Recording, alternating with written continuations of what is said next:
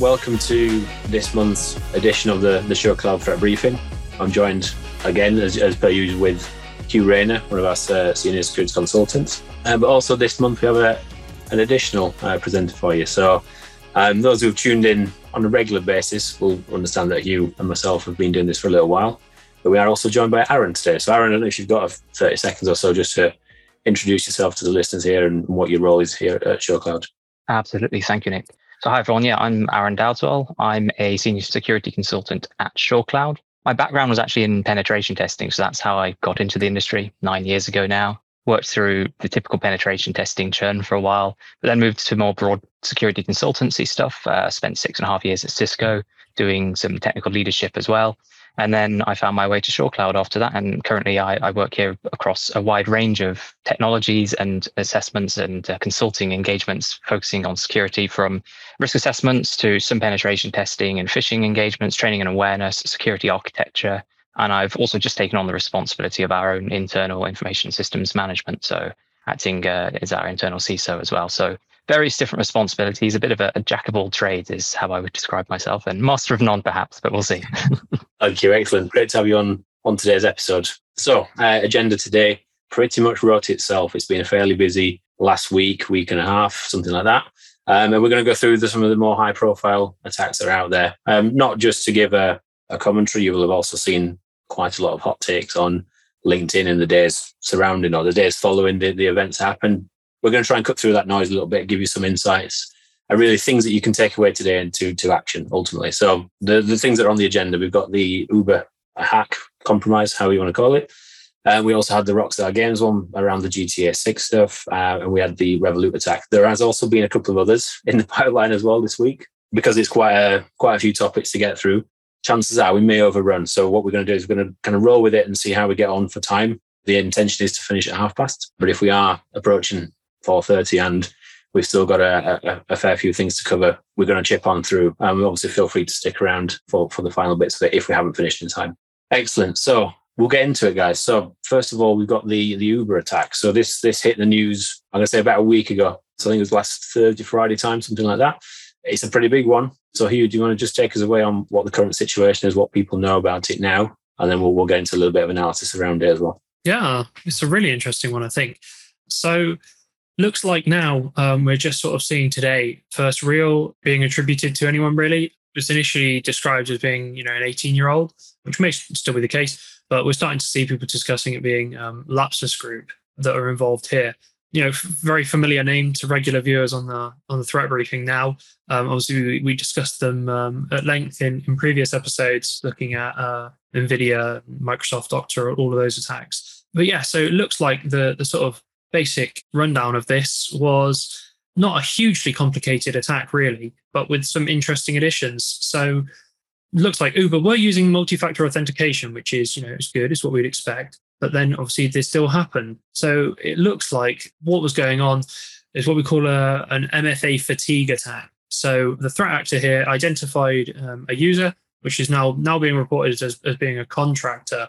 And what they do is is they they capture these credentials, and then with the MFA that Uber are using being you know, approval based MFA, where you say yes, it's me logging in, or no, it's not, just constantly sending those MFA requests uh, looks like they were being sent repeatedly, you know, every every second or so for an over an hour. So, you know, with, with, it being a contractor as well, unlikely that they would have had a corporate mobile device that probably going to be going to their, you know, to their own phone. I think the interesting thing here was uh, after an hour of trying this, the threat actor actually just messaged this individual on WhatsApp and said, "Hi, I'm from the, you know, the Uber IT support team.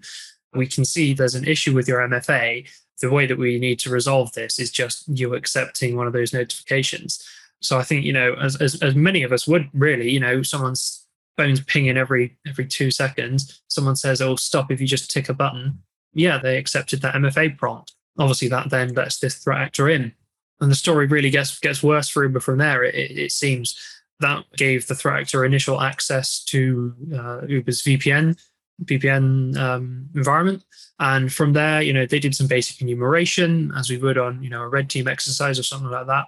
And seems like they came across a PowerShell script. Um, and in that script, it had um, access keys hard coded in there for Thycotic, a, a privileged access management tool. The whole point of these PAM tools is, you know, ev- all of the organization's credentials are in there, and they were they were admin credentials as well. So, you know, from there, they really got roughed up quite significantly with, you know, access to AWS, Google Workspaces, Slack, everything else included in that. I think quite notably also, you know, their Hacker One bug bounty platform credentials for that as well. So not only does this threat actor now have this way in, they've suddenly also got all of the historic you know, vulnerabilities that, that Uber remediated, as well as every other current security issue that's been reported to them that they you know, might be yet to triage or, or working at in progress. So even battening down all the hatches and, and getting rid of them, you know, they've still then got to patch the entire backlog of security issues that have been reported to them before they can really relax. So, yeah, not a very pleasant attack for anyone that's uh, working there, I'd say. No, and um, I guess thoughts go out to the Uber security team at the minute. I'm sure they're working long hours, long days, and I'm sure there will be light at the end of the tunnel, obviously. So, Arron, just to bring you into this conversation around the, the Uber one, and you uh, you mentioned at the top of the call you're doing some work in architecture and, and things like that.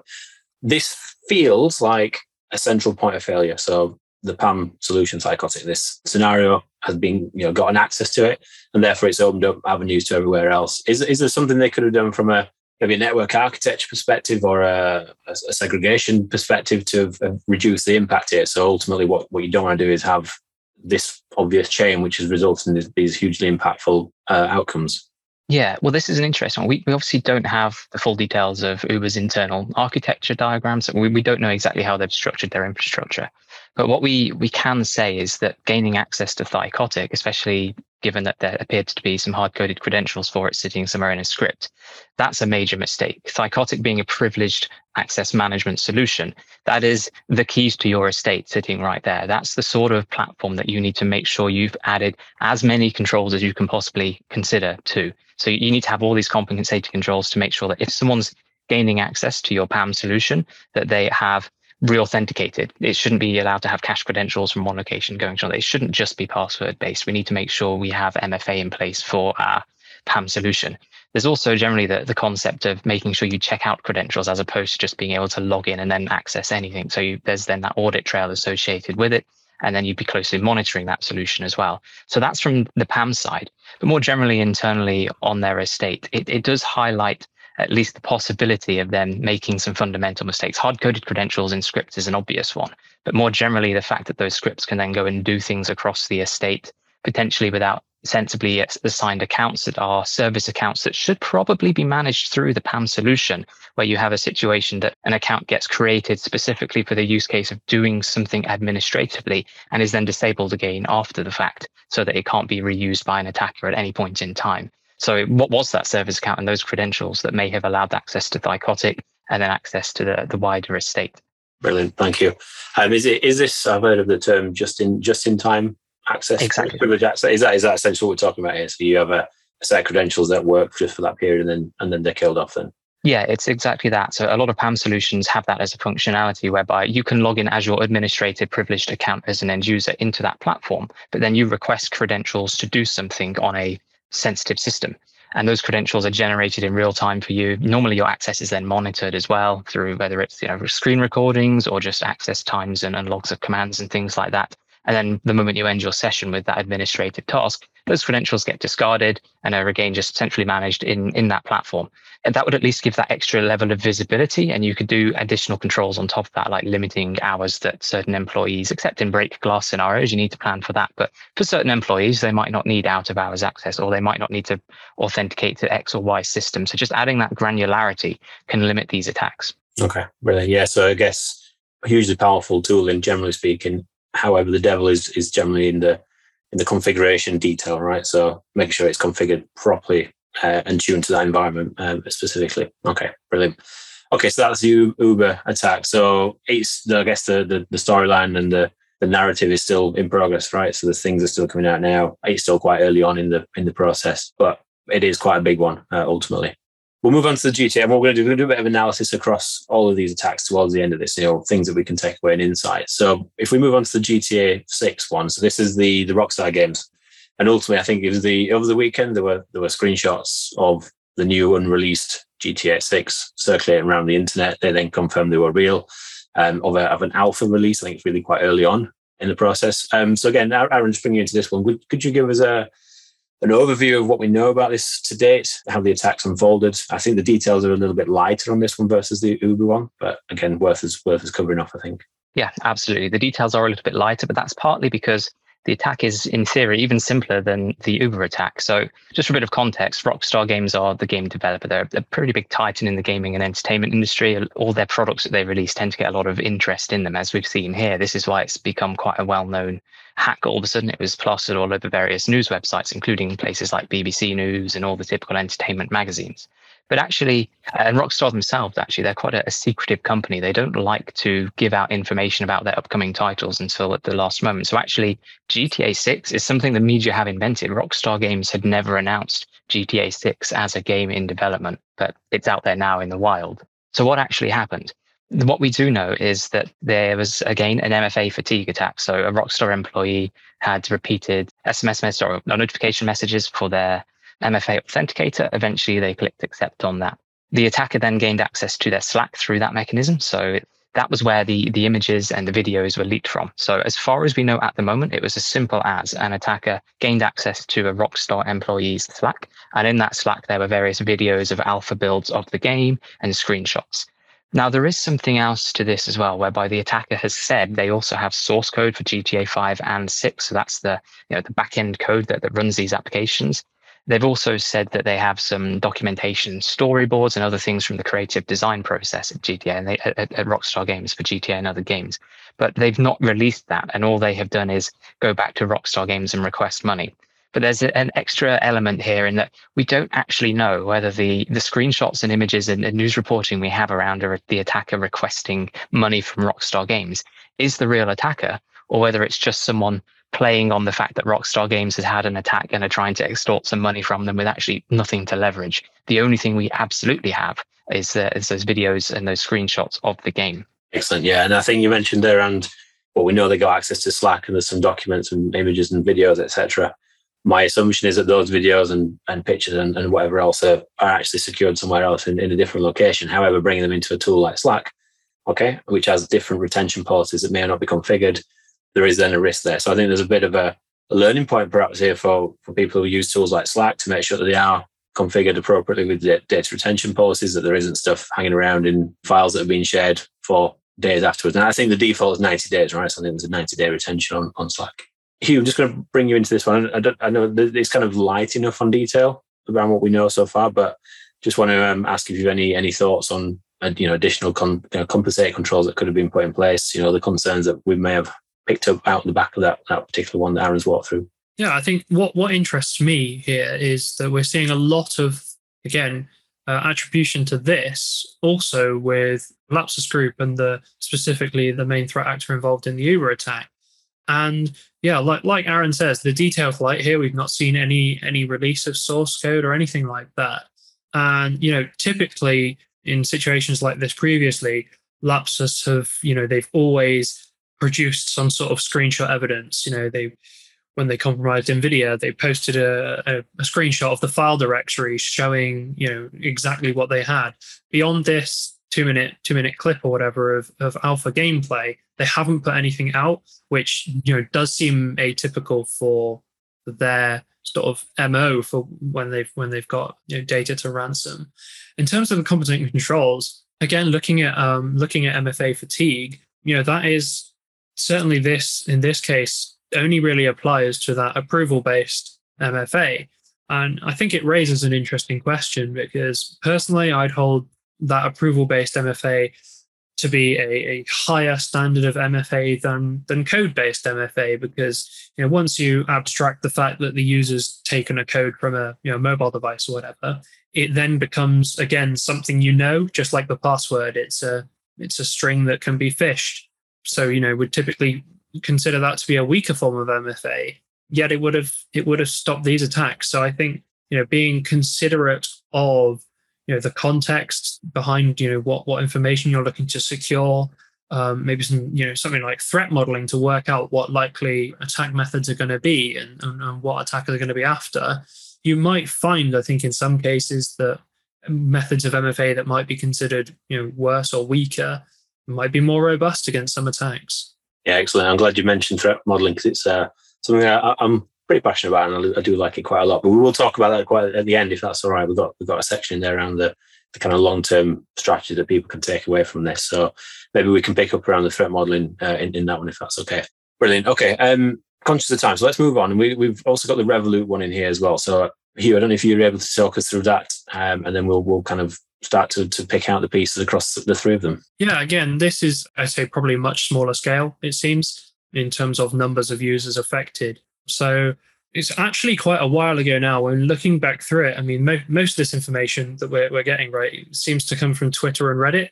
Which just seems to be the environments that uh, you know these people in this you know, threat actors and, and security community are, are discussing. Um, but looking looking back through some Reddit threads, there was a while ago some interesting updates made to the Revolut application's customer support functionality with with you know some profanity put into the app there and, and users posting on Reddit saying you know what, what's going on here. And then you know a few days after that, there was another thread posted saying a user being contacted uh, via a Lithuanian language support team at, at Revolut, telling them that 0.19% of users had their you know their, their data compromised nothing financial. Obviously that's you know typically we're seeing that financial information is you know a completely different league in terms of the security than you know personal data. But yeah that their personal data had been been compromised and they were and they were letting them know. Yeah only only a few users really affected by that it seems. Um, and I think the, the wider world got to know of that when Revolut reported the attack to their local you know, information commissioner. But yeah, again, an interesting one to look at there um, and just to consider what, what's going on. I don't think they've they've the response to the wider Revolut user community you know doesn't seem to have, have satisfied some of the user base. A lot of people saying, "Why you know why am I not being contacted about this? What, how's my data? How do I know if I'm affected?" Which I think you know just goes to show that really response to some of these things is actually critical to public perception. They've now said, I think that we're going to we'll only contact people who are affected. So that probably explains explains what that's about. It's almost it's almost flown under the radar a little bit that one uh, with everything else going off this week. Uh, and there's also been a couple more this morning. We're not going to get into them obviously because we haven't got exactly haven't got a lot of time uh, to get through all of them. Okay, so good. So three attacks in a week, week and a half space, something like that. Let's pick out some common themes. There's a couple of common themes here. So Hugh, do you want to take us away to you know talk us through what we're thinking? Are, are we is the attribution the same people? Are we talking about the same threat actors, or is it some? Are we talking about different ones using the same techniques? Yeah, so I guess similar techniques with Uber and, and Rockstar, right? But we'd expect that now that we're seeing attribution to the same entity. Looks like signs for the Revolut attack are pointing towards a malicious insider, which I guess would would sort of you know explain the updates made to that support app if a you know disgruntled developer or something just just wants to vent and then go out in a blaze of glory um, later on. But yeah, so the first two sort of share that common thread, less so with the with the Revolut attack. Yeah, excellent.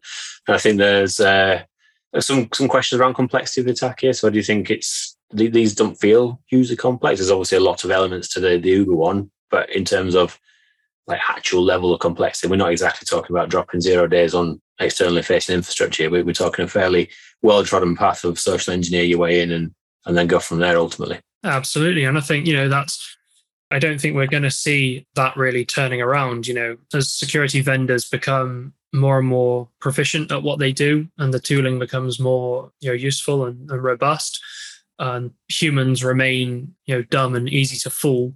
I think, you know, we're, we're only going to see that continuing with, with social engineering being the primary attack vector for the majority of attacks. Yeah, well, it's certainly effective. Arron, let, us talk a little bit more about threat models and, and, threat actors here. So, I guess one of the things that people can take away from today is that their threat model should probably include insider threat as well. Uh, is that would that would that be fair to say? Absolutely, it should be part of, of any threat model. Your insiders are the people with the most access to your network, and they are ultimately humans. One of the interesting things with insider threat is that a lot of organizations tend to think of it as it's someone doing something malicious on purpose. But actually, you have the concept of an accidental insider threat and that's someone that can be tricked into doing something. So they might not have any malicious intent. This is just an employee who's doing their job. Perhaps they're not as aware as they should be of, of some of their responsibilities for cybersecurity or security within the organization. And then they end up being socially engineered into doing something. Now, that doesn't seem like that's the case in the Revolut attack here, it seems like it was a deliberate insider threat.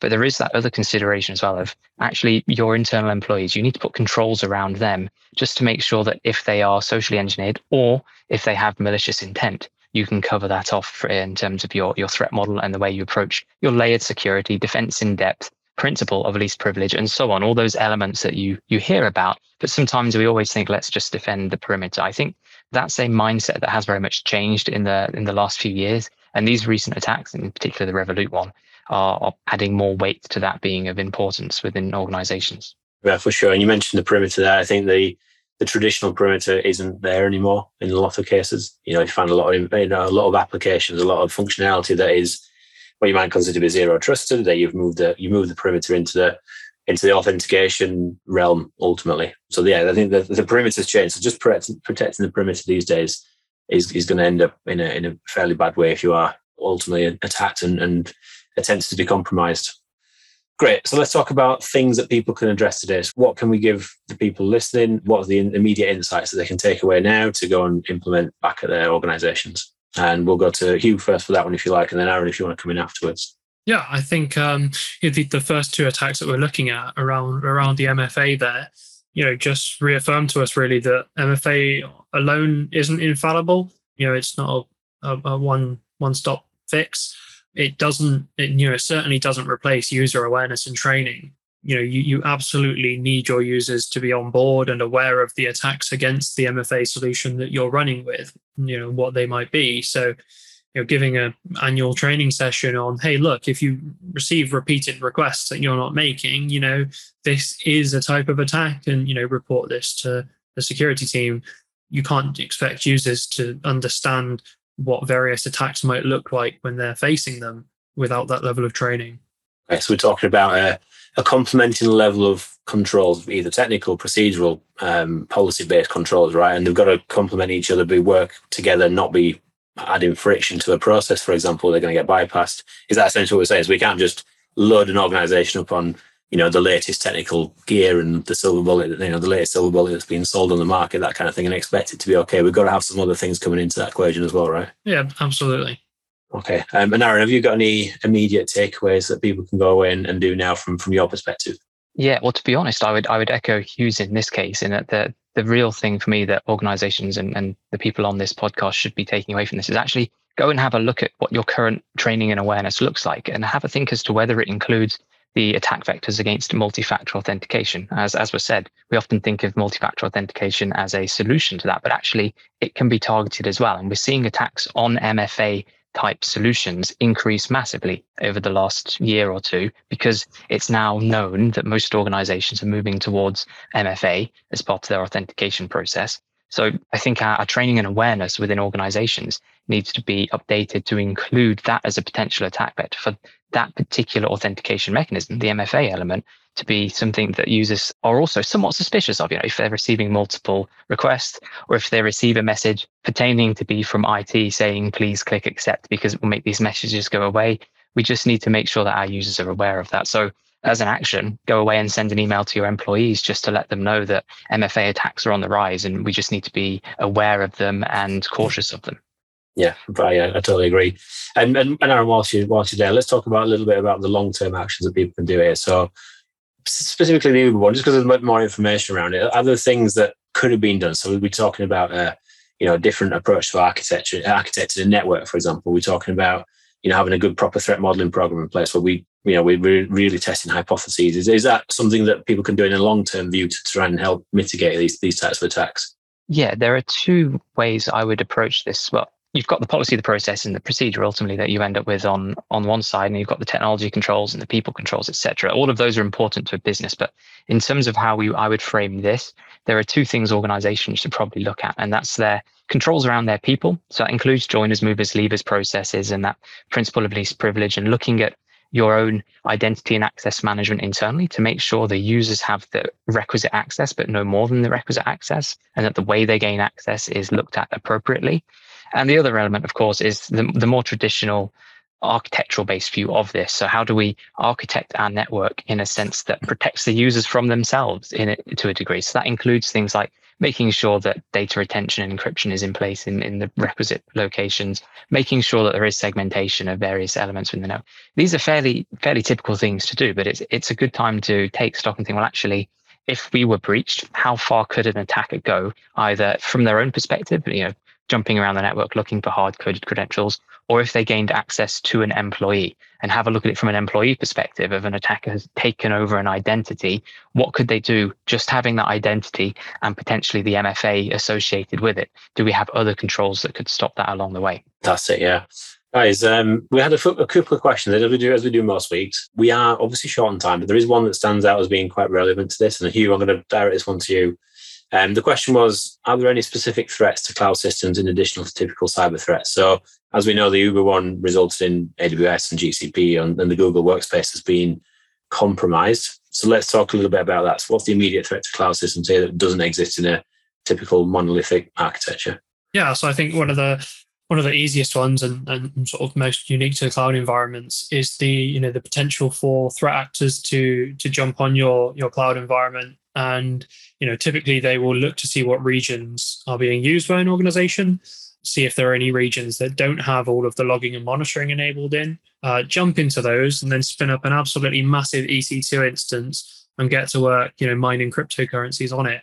It's a fun exercise for the reader. Go onto GitHub with some AWS access keys, post a commit that they're uh, they're included in, and just wait and see how long it takes before uh, you're you're mining cryptocurrencies on your on your cloud environment. The bots that are running across you know code repositories like like GitHub, it's just constantly looking for those cloud secrets to jump on and, and start mining with. Is uh, you know it's mind blowing how how quickly uh, they they jump on that. Um, obviously, you know, not not not a huge risk with with on-prem infrastructure because your server's your server. They can't scale up and, and give you something with 412 CPU cores if it doesn't exist in in, in tin. But no, we do sometimes hear of organizations that you know suddenly get a hundred thousand dollar bill from their cloud provider for for a week's work that they they, they weren't aware of. Yeah, and generally, like I said earlier on, the perimeter is generally shifting, right? So previously your, your on-prem data center would have been protected by a perimeter. And I guess now the cloud stuff is is less you know less protected and and is relying very much on the the user access control, privilege access management, etc. to to lock it down ultimately and, and prevent the, the unauthorized access. Yeah, I think that that change in perimeter that you talk about and we we were talking about earlier, I think is is really important that we you know remain mindful of that. The more controls that we surround one area of our environment with, maybe our crown jewels. You know, attackers are looking for the the biggest reward for the lowest effort, right? So we need to be mindful that that might change how an attacker is targeting, you know, what they're doing. Like with the Revolut attack, you know, we, we expect obviously they're a payment card, you know, provider, right? So, but we expect a certain level of you know security and controls around that. So it seems like the attackers in this, in the, in the, in the Revolut example, weren't even necessarily targeting, you know, the financial side of things. The easiest way for them to, you know, get a return on investment is to harvest that user data and then, you know, conduct individual phishing attacks against those users for funds. They've, you know, they've made that conscious decision that actually no, because of the controls in place, this is now the most advantageous avenue. Fantastic. Guys, we're out of time. So the other questions we did have through, uh, we're going to cover one of them on a separate channel, not the threat briefing. So it's around cybersecurity position and how that should be communicated to investors. Uh, so we'll cover that in a different forum, probably not in, in this one. And there are a couple of those which we'll, we'll, we'll come back to people offline for, for the answers to those. Um, just not really fitting with the, the topics this this month. Um, but yeah, it's really good to get questions and stuff for future listeners and people who are tuning in next month. Um, yeah, send in any any kind of questions you might have, and we look forward to seeing you in a, in around a month's time.